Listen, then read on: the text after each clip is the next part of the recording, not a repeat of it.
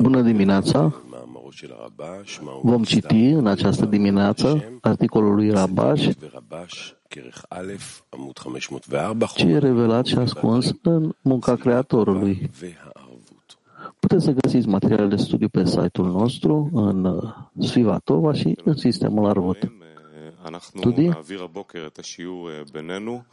הרב לא מרגיש טוב, אז קודם כל נתפלל לבריאות שלו, כולנו יחד. Bună prieteni, vom avea lecția între noi. Rav nu se simte bine, deci ne rugăm să se simtă bine. O să citim împreună articolul lui Ravaș, ce înseamnă revelat și ascuns în munca Creatorului. Rav ne-a spus să lucrăm între noi să citim articolul, să ne conectăm, să avem o lecție plină. Deci, o să citim articolul împreună, o să marcăm principalele puncte pe care vrem să le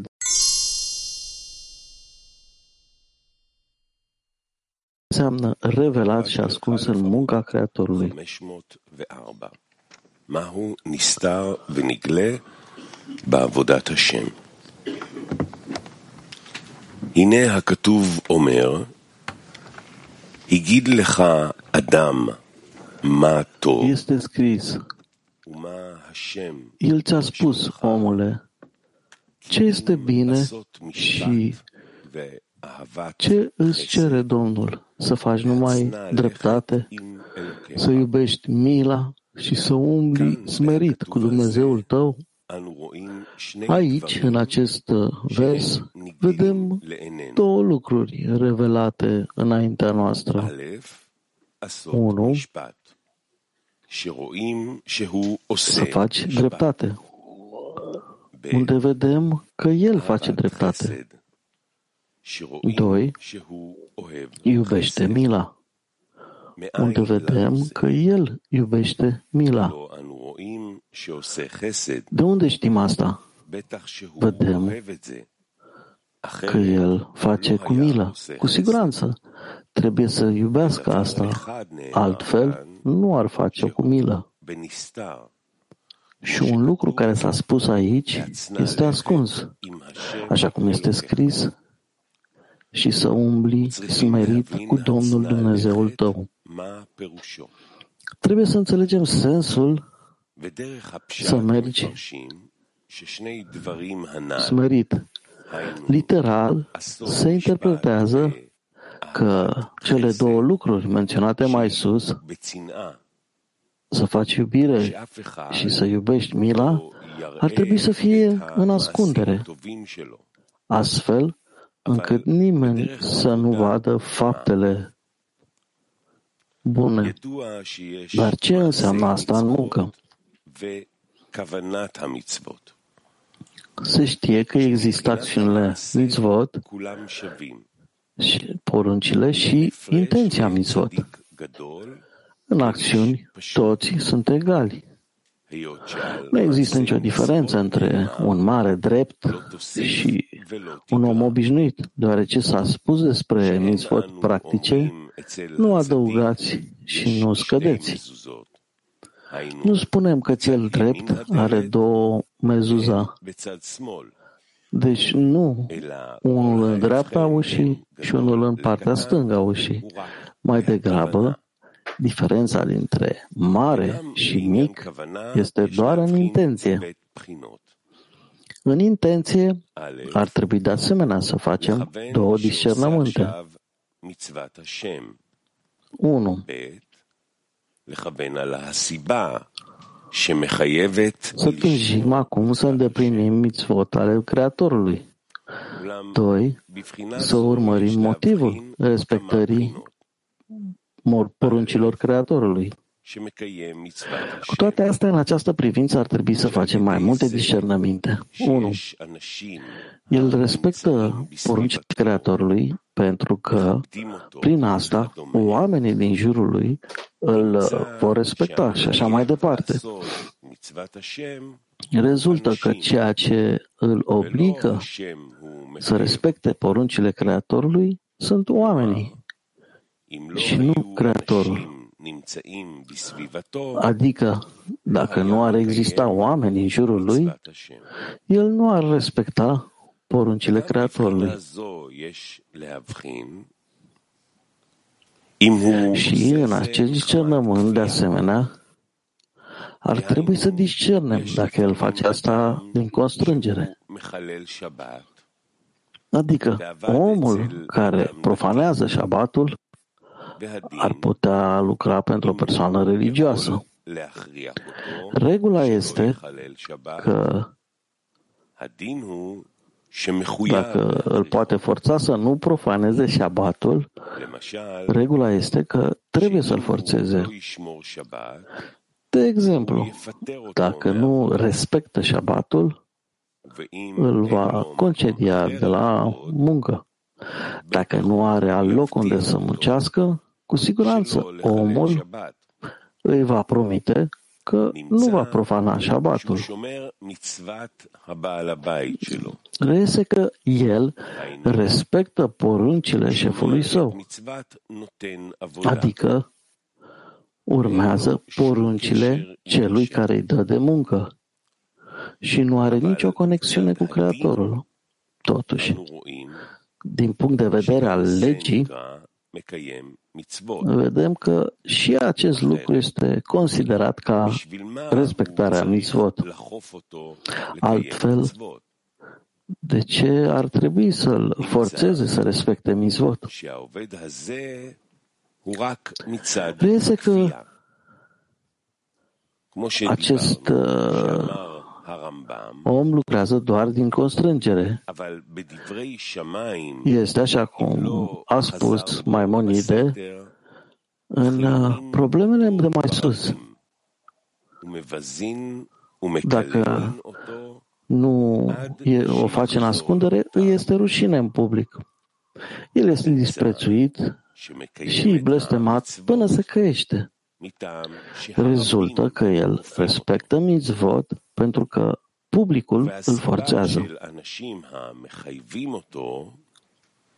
În ceea ce privește motivul pentru care oamenii îl constrâng, ar trebui să discernem dacă îi place să efectueze acea mitzvah sau nu. Când îndeplinește mitzvot, pentru că este respectat și așa mai departe, îi face plăcere să respecte mitzvot. Dar dacă respectă Tora și mitzvot din cauza constrângerii, el dorește întotdeauna să iasă din acel exil, astfel încât să nu sufere din cauza Torei și mitzvot, care înseamnă pentru el că va depăși propria sa voință și nu va fi ucis de către oamenii care îl constrâng să respecte Tora și Mizvot. Prin urmare, cel care respectă din uh, cauza respectului oamenilor și așa mai departe, poate respecta Torah și Mizvot cu bucurie. Dar cel care le respectă prin constrângere nu poate fi în fericire. Mai degrabă, el stă și așteaptă o ocazie de a scăpa din acest exil deoarece el nu respectă poruncile Creatorului pentru că vrea să urmeze ce a spus Creatorul, ci mai degrabă pentru că oamenii din afară îl urmăresc și el nu poate suferi chinuri mai mari decât chinurile respectării poruncilor. Din acest motiv, această modalitate este mai rea decât prima. rezultă că există două discernăminte în uh, scopul de a respecta Tora și Mizvot. Unu, din frică și constrângere. Doi, din iubire, când este fericit că respectă Tora și Mizvot. Există și un alt discernământ în motivul care îl face să respecte Tora și Mizvot. Se numește a umbla smerit. Aceasta se referă la acțiuni. Deci, tot ceea ce face, nimeni nu vede sau aude de faptele sale bune și face totul în ascundere. În ceea ce privește intenția, ea este cu siguranță ascunsă de ochiul oricărei ființe vii. Dar în intenție sunt două discernăminte de făcut. Unu, el respectă Tora și Mizvot și nu există nimic aici care să fie din cauza oamenilor, deoarece nimeni nu știe despre munca lui. Mai degrabă, recompensa pe care Creatorul o plătește pentru că el este ascultat, este motivul care îl constrânge pe om să respecte Tora și Mizvot. Această modalitate este considerată a crede în Creator și a crede în răsplată și pedeapsă. Astfel, răsplata și pedeapsa sunt motivul care îl obligă pe om să se angajeze în Torah și Mizvot.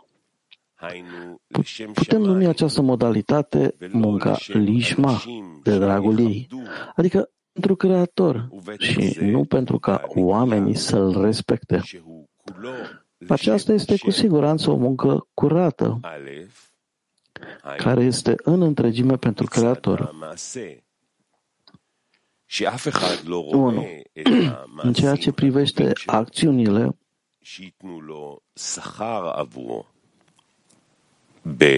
el vrea ca nimeni să nu-i vadă faptele bune și pentru asta să fie răsplătit. 2. În ceea ce privește intenția, el nu cere oamenilor să-i plătească ceva pentru această muncă în Torah și Mizvot. Mai degrabă vrea ca Creatorul să-i dea recompensa pentru munca sa. Totuși, acest mod de a merge smerit este încă incomplet, deși este mai important decât uh, cele două modalități anterioare, adică atunci când oamenii îl constrâng. Unu, din uh, cauza fricii și constrângerii,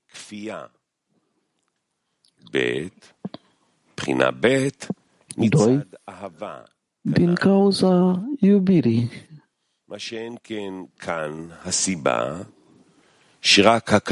Aici însă motivul este doar faptul că Creatorul îl obligă. Cu toate astea, din moment ce el vrea o recompensă în schimbul muncii sale, prin aceasta el este separat de Creator din cauza diferenței de formă.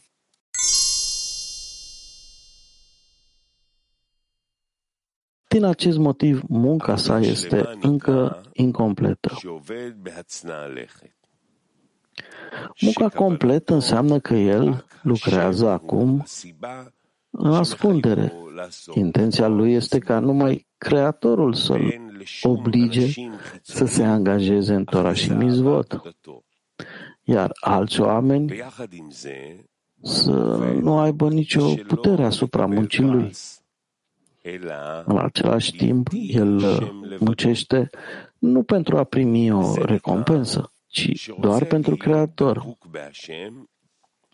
Acest lucru înseamnă că are dorința să adere la Creator, ca în așa cum El este milostiv, fi și tu milostiv. Înseamnă deci că toată munca lui este pentru a dărui și el obține o mare satisfacție din privilegiul de a sluji pe rege. Din aceasta el trage, el are plăcere și bucurie și nu mai are nevoie de nimic altceva. Mai degrabă, când respectă Torah și Mizvot într-o simplitate totală și nu are nicio intenție, să mulțumește cu asta ca și cum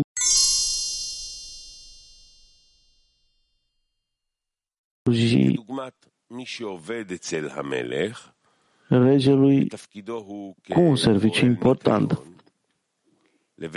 Este ca un om care lucrează pentru rege ca cineva care face curățenie, în comparație cu unul care este slujitorul regelui ca sfătuitor, oriunde regele are nevoie de ajutorul lui.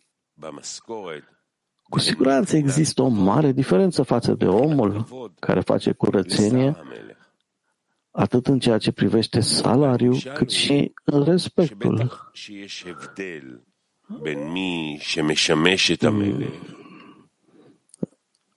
ministeriatului regelui. Lecția este că există cu siguranță o diferență între cel care îl slujește pe rege atunci când a fost recompensat cu secretele Torei sunt dezvăluite.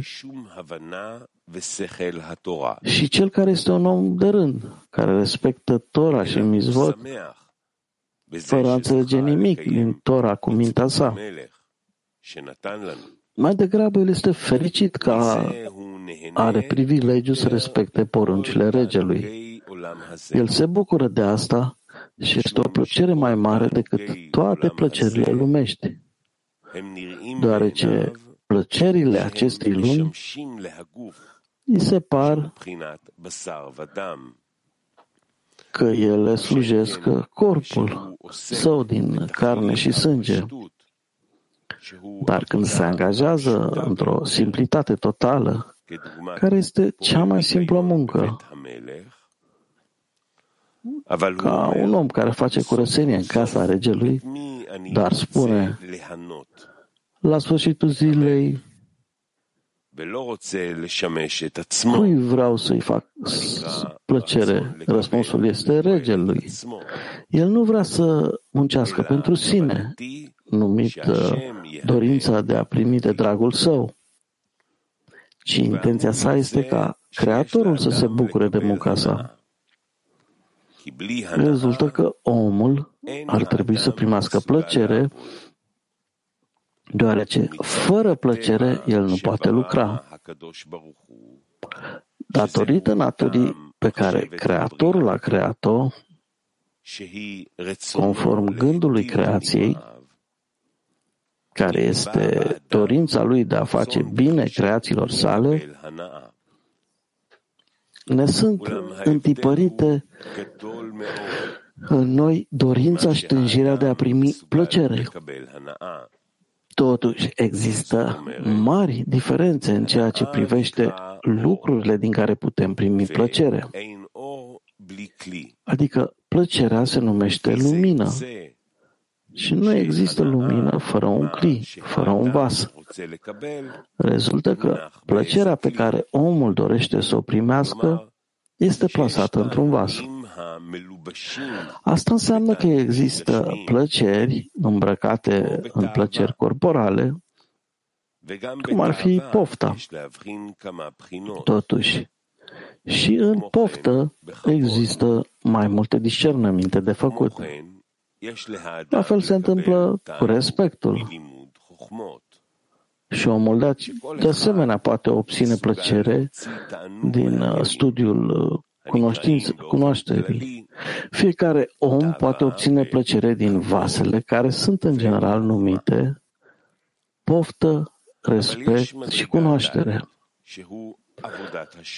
Totuși există un al patrulea nivel, care este să-L slujească pe Creator. Balhasulam a spus în introducere la Cartea Zohar că există patru niveluri numite mineral, vegetal, animal și vorbitor. Un mineral înseamnă poftă. Doi, vegetal înseamnă onoare. Trei, animal înseamnă cunoaștere. Și patru, vorbitor înseamnă al sluji pe Creator. Rezultă că fiecare trebuie să primească plăcere. Totuși, există o diferență din care haina poate obține omul încântarea și plăcerea. Aici ar trebui să vedem diferențele. Din acest motiv reiese că începutul muncii omului pe calea adevărului este atingerea nivelului de a umbla smerit cu Dumnezeul tău.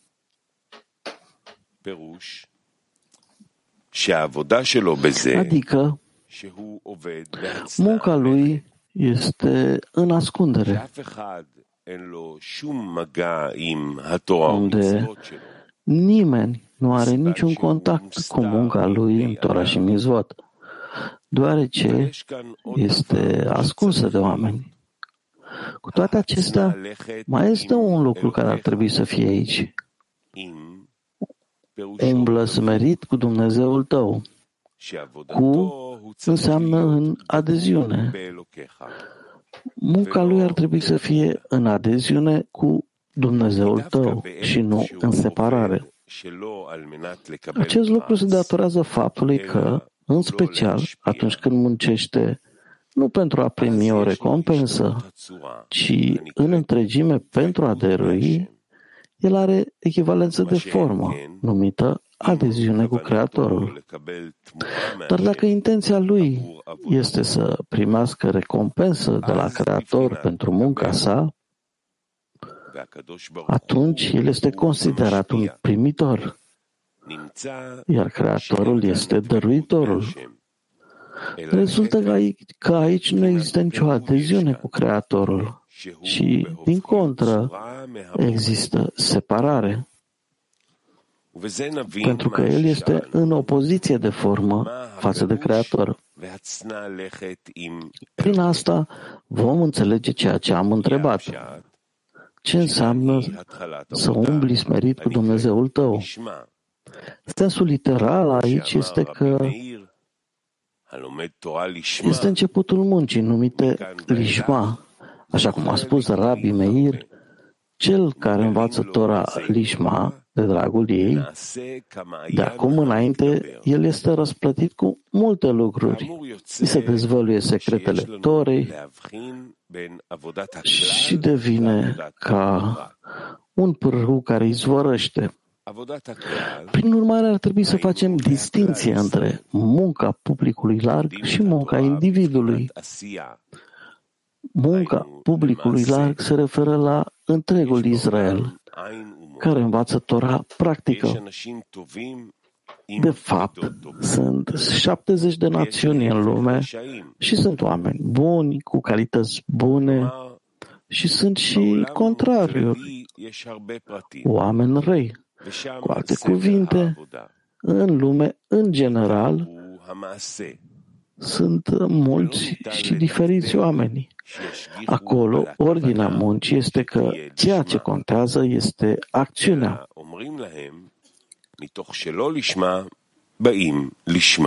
Este imposibil să fie meticulos și să facă acțiunile cu intenția lishma. În schimb, li se spune, de la lo lishma se ajunge la lishma. De asemenea, munca lor nu trebuie să fie în ascundere.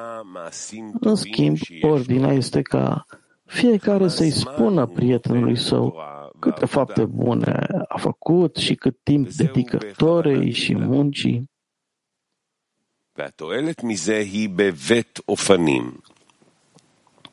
Acest lucru este făcut intenționat și există două beneficii de pe urma lui. Unul, beneficiază cel care spune, deoarece, deoarece atunci când vede că cineva îl invidiază, asta îl motivează să muncească. Adică are puterea de a lucra pentru alții, pentru că el crede că prietenul lui îl va respecta cu siguranță pentru munca lui. Rezultă că asta îi dă combustibil pentru muncă. Motivul este că toți cei care fac orice fel de efort trebuie să primească recompensă în schimbul acestuia. Recompensa poate fi în bani sau în respect. Adică, uneori, acțiunea pe care o face îi determină pe oameni să-l respecte. Acest lucru este deja privit drept recompensă, precum banii. Adică unii oameni lucrează pentru respect, iar respectul se referă tocmai la locul în care există oameni care îi văd acțiunile. Cu toate astea, există o diferență între bani și respect din perspectiva celui care dăruie.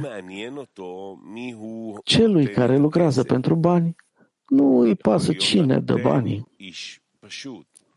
Dăruitorul poate fi o persoană obișnuită, dar dacă plătește în bani un preț mai mare decât o persoană respectabilă, nu. personalitatea dăruitorului este cea care determină dacă merită să facă munca, ci suma de bani determină locul muncii.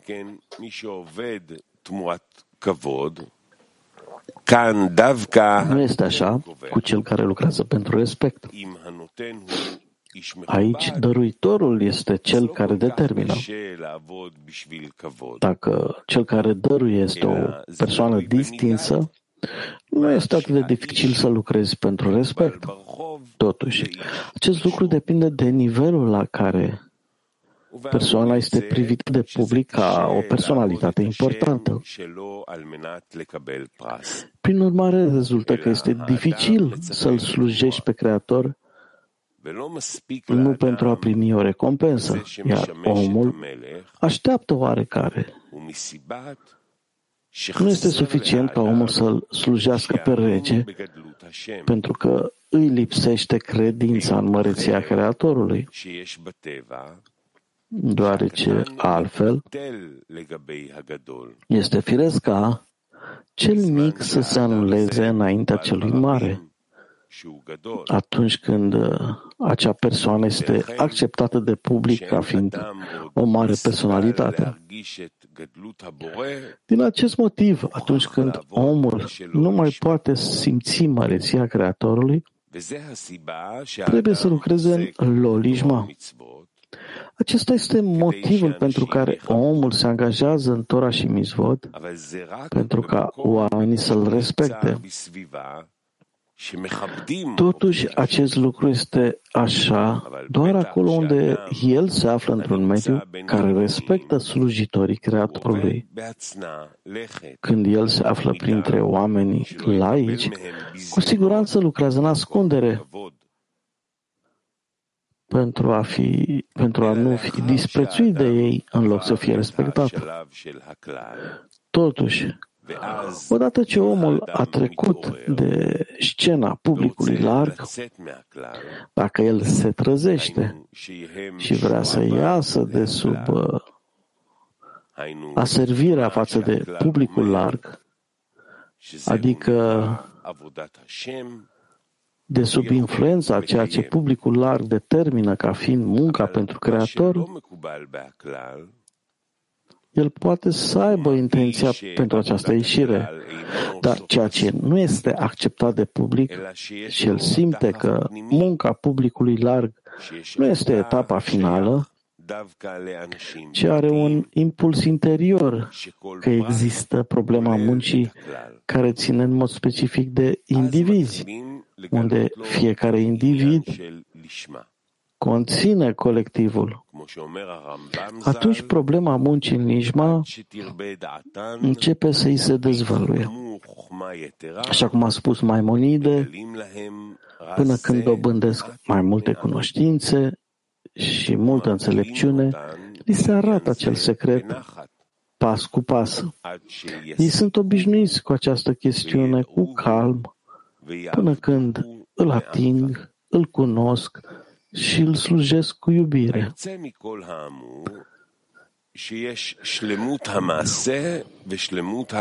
Rezultă din toate cele mai de sus că există perfecțiunea acțiunii și perfecțiunea intenției. Odată ce omul are grijă de perfecțiunea acțiunii, care ține de publicul larg, atunci el începe munca asupra perfecțiunii intenției. Acesta este momentul în care omul trebuie să încerce să facă astfel ca motivul care îl obligă să respecte Tora și Mizvot să fie Creatorul, deoarece el vrea să dăruie Creatorului, pentru că el crede în măreția și importanța Creatorului.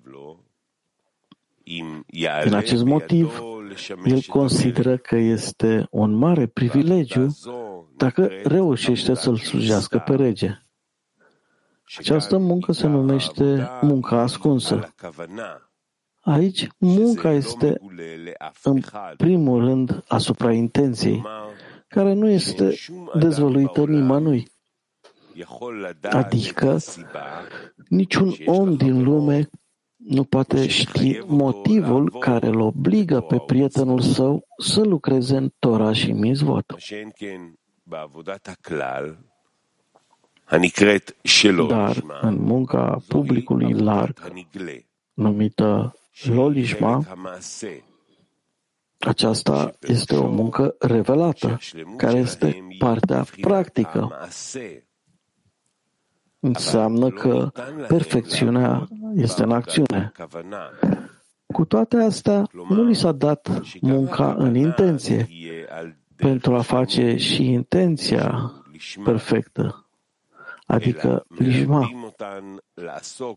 În schimb, ei sunt învățați să se angajeze în Torah și Mizvot, lo lishma, așa cum spune Maimonide.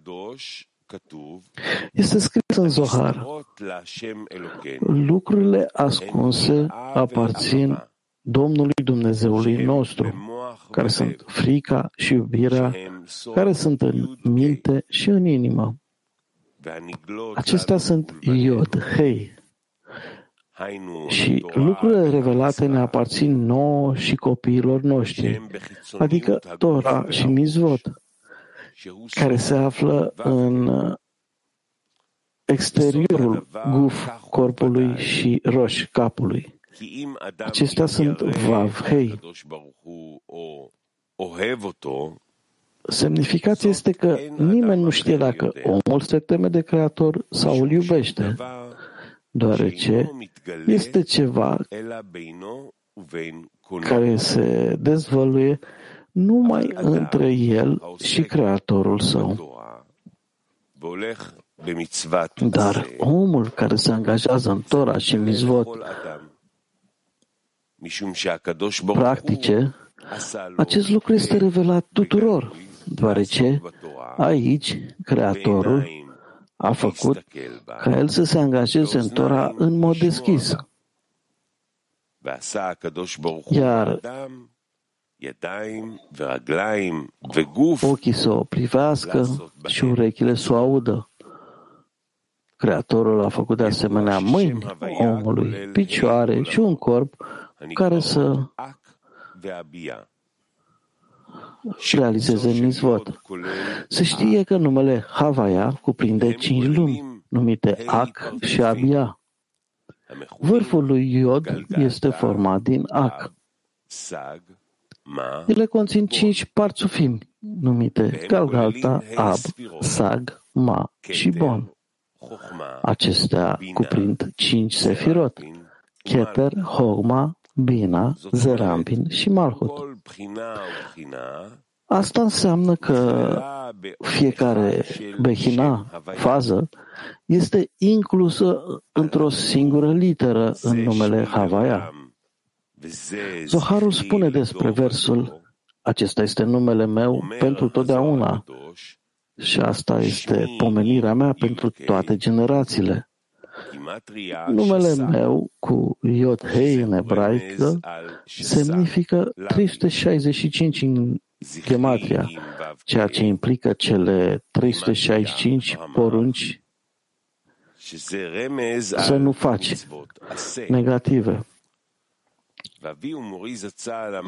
Pomenirea mea cu Vav Hei înseamnă 248 în gematria, implicând 248 porunci să faci. pozitive. Balhazul a explicat de ce poruncile negative sunt implicate în Yod Hei, care implică Hogma și Bina, și de ce mizvot pozitive, care sunt uh, cu siguranță lucruri prin care omul să-l slujească pe Creator, sunt la un nivel mai scăzut și sunt implicate doar în Vafhei. El a spus că în lumea ticun, lumea corectării, pentru a preveni o altă spargere a vaselor, deoarece motivul spargerii a fost fiindcă în vasele mici erau lumini mari. Prin urmare, s-a făcut o corectare, conform cărea doar luminile mici ar străluci, numite lumini de vac. Și pentru că este interzis extinderea luminilor gar, iar gar se numesc Yod-Hei, care sunt Homa și Bina, este totuși necesar să se extindă luminile VAC. Din acest motiv, luminile VAC sunt implicate în numele VAV, Hei. Prin urmare, mizvot pozitive sunt în VAV, Hei, care este VAC, dar luminile GAR, cărora le este interzisă extinderea, sunt numite mizvot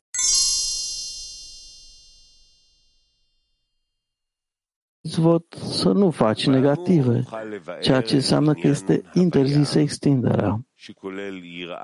În consecință, putem explica semnificația Havaya, care include frica și iubirea, care sunt Iod, Hei, și Tora și Mizvot, care sunt Vav, Hei. Le vom explica pe rând. 1. Frica înseamnă că omul ar trebui să se teamă că nu va aduce puțină mulțumire Creatorului său. Așa cum este scris în introducere la Cartea Zohar, atât prima frică cât și a doua frică nu sunt uh, pentru propriul său beneficiu, și numai din frica că va înceta să aducă mulțumire Creatorului său. Frica este prima poruncă, pentru că îi este imposibil omului să creadă cu adevărat, cu toată credința sa, că nu va ajunge la erezie înainte de a fi răspătit cu frică. Este, așa cum este scris în introducerea la cartea Zohar, este o lege. Creatura nu poate primi răul dezvăluit de la Creator, pentru că este un defect în gloria Creatorului ca creatorul să-l, creatura să-l perceapă ca pe un răufăcător. Prin urmare, atunci când omul se simte rău, refuzând îndrumarea Creatorului, refuzul îndrumării Creatorului revine în aceeași măsură, iar operatorul superior este ascuns. Cu toate astea, atunci când omul face întreaga muncă cu intenția de a dărui, în acel moment vasele sale sunt apte să primească încântarea și plăcerea. Și atunci există credință în el, deoarece în această stare el percepe Creatorul ca fiind bunul care face binele. Este, așa cum este scris în Sulam, comentariul scării la Zohar, astfel, nu este de mirare că încă suntem nevrednici să primim beneficiul său complet. Din acest motiv, ne-a fost prescrisă călăuzirea lui asupra binelui și răului. Rezultă că aceasta este rădăcina credinței, prin care putem fi răsplătiți cu credință permanentă. 2. Iubire. Deoarece prin frică omul este răsplătit cu încântare și plăcere, atunci apare iubire. Și în iubire ar trebui să discernem între iubirea condiționată și iubirea necondiționată.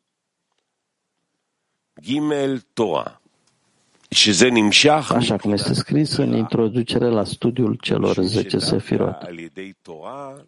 3. Tora. Aceasta se extinde de la frică, deoarece tocmai prin frică putem obține dorința de a dărui. Așa cum au spus înțelepții noștri, lumina din ea îl reformează. Din acest motiv, în special prin Tora, omul poate ajunge la frică că nu poate să aducă mulțumire Creatorului său. Acesta este motivul pentru care Tora este privită ca dezvăluirea fricii.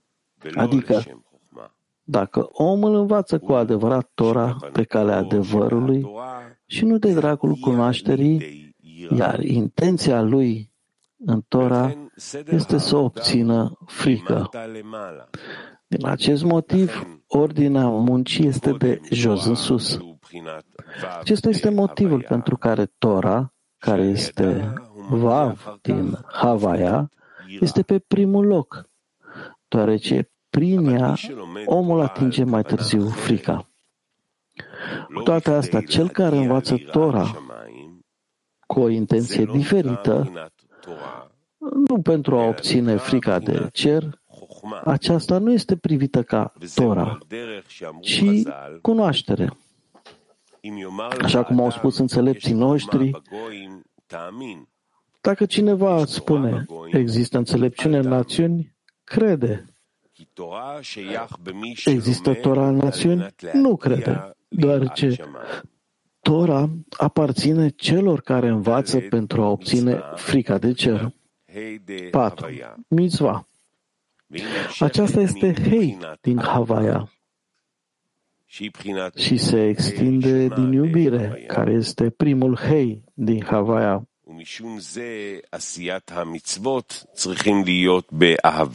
Din acest motiv, realizarea mitzvot ar trebui să fie cu iubire și bucurie în respectarea poruncilor regelui. Și aici învățăm de jos în sus. Adică omul se străduiește să respecte poruncile regelui cu iubire, printr-o trezire de jos care provoacă o trezire de sus, unde Creatorul își dezvăluie iubirea pentru Israel, așa cum este scris, ne-a iubit și ne-a dorit. Rezultă că prin Tora apare frica, iar prin mitzva apare iubirea. Asta înseamnă că omul ar trebui să înceapă ordinea muncii de jos în sus. 1. Mai întâi mizva, care este ultimul hei din Havaya. 2. Apoi Torah, care este Vav din Havaya. 3. Apoi iubirea, care este primul hei din Havaya. 4 și apoi frica, care este iod din Havaya. Dar în ordinea dăruirii care vine de sus, frica apare mai întâi, apoi iubirea, apoi omul obține iubirea, apoi Torah și apoi mitzvah. Cu toate astea, problema încorporării sufletului, sufletelor în numele Havaya este în mod specific în ultimul hei. După cum spune Sfântul Ari, sufletul lui Adam Harishon provine din interiorul Bia, iar Bia au apărut din Malhut de Ațilut, numit ultimul hei al întregului Ațilut. Din acest motiv, Malhut este numită adunarea lui Israel, deoarece include în ea toate sufletele.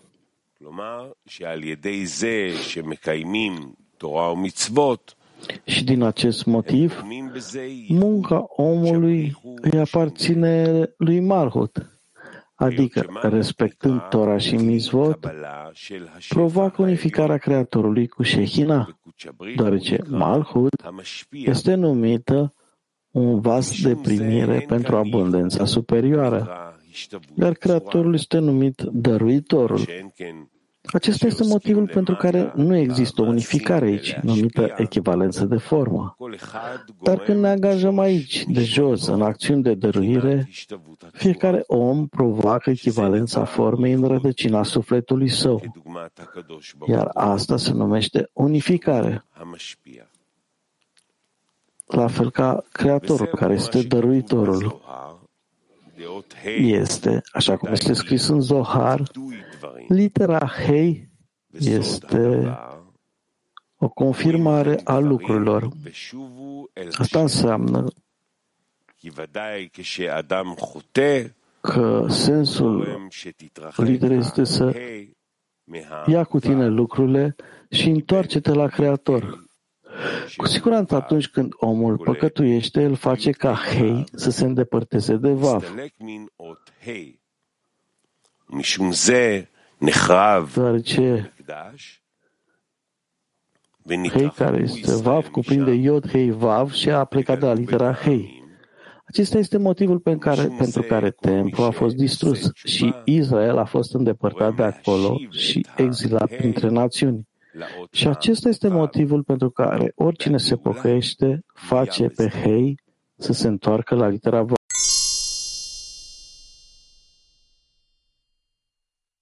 Iar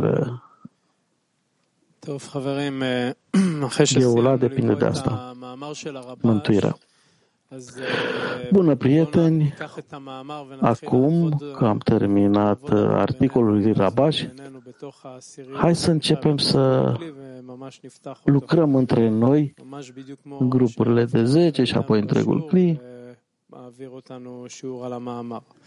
אז בואו נברר את השאלה הראשונה שלנו, מה העקרונות המרכזיים ששמענו מהמאמר. Deci prima noastră întrebare este care sunt principalele care sunt principiile pe care le-am auzit în articol și cum să le implementăm în grupul de 10? Care sunt?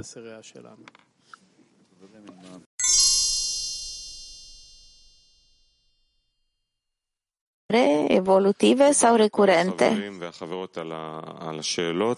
Mulțumim tuturor prietenilor pentru întrebări. Haideți să mergem acum la întrebarea din China. Este necesar să atingem frica în muncă? Este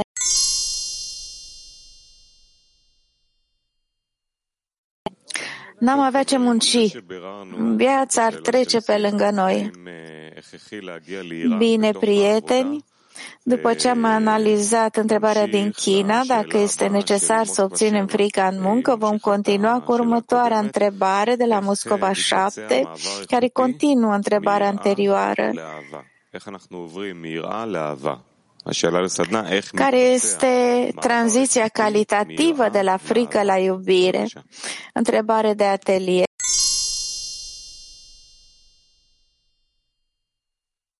Da, aici în articol mergem la următoarea întrebare. Să luăm întrebarea din Georgia, care continuă, frica și iubirea, i-au spus așa, Rabaș scrie despre ordinea evenimentelor de jos în sus, mitzvah, Torah, iubire, frică. Iar de sus în jos mai întâi e frica, apoi iubirea, apoi Torah și apoi mitzvah. Întrebarea de atelier, și asta necesită conexiune în grupul de 10, care e diferența dintre ordinea de sus în jos și ordinea de jos în sus? Și ce acțiuni ar trebui să, cu ce acțiuni trebuie să începem în grupul de 10? Care e diferența dintre cele două ordini descrise de Rabaș aici? De sus în jos sau de jos în sus? Și cu ce acțiuni?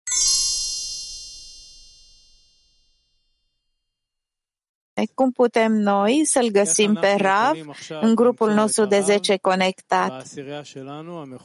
Cum putem noi să-l găsim pe Rav în grupul nostru de 10 conectat, să analizăm asta între noi.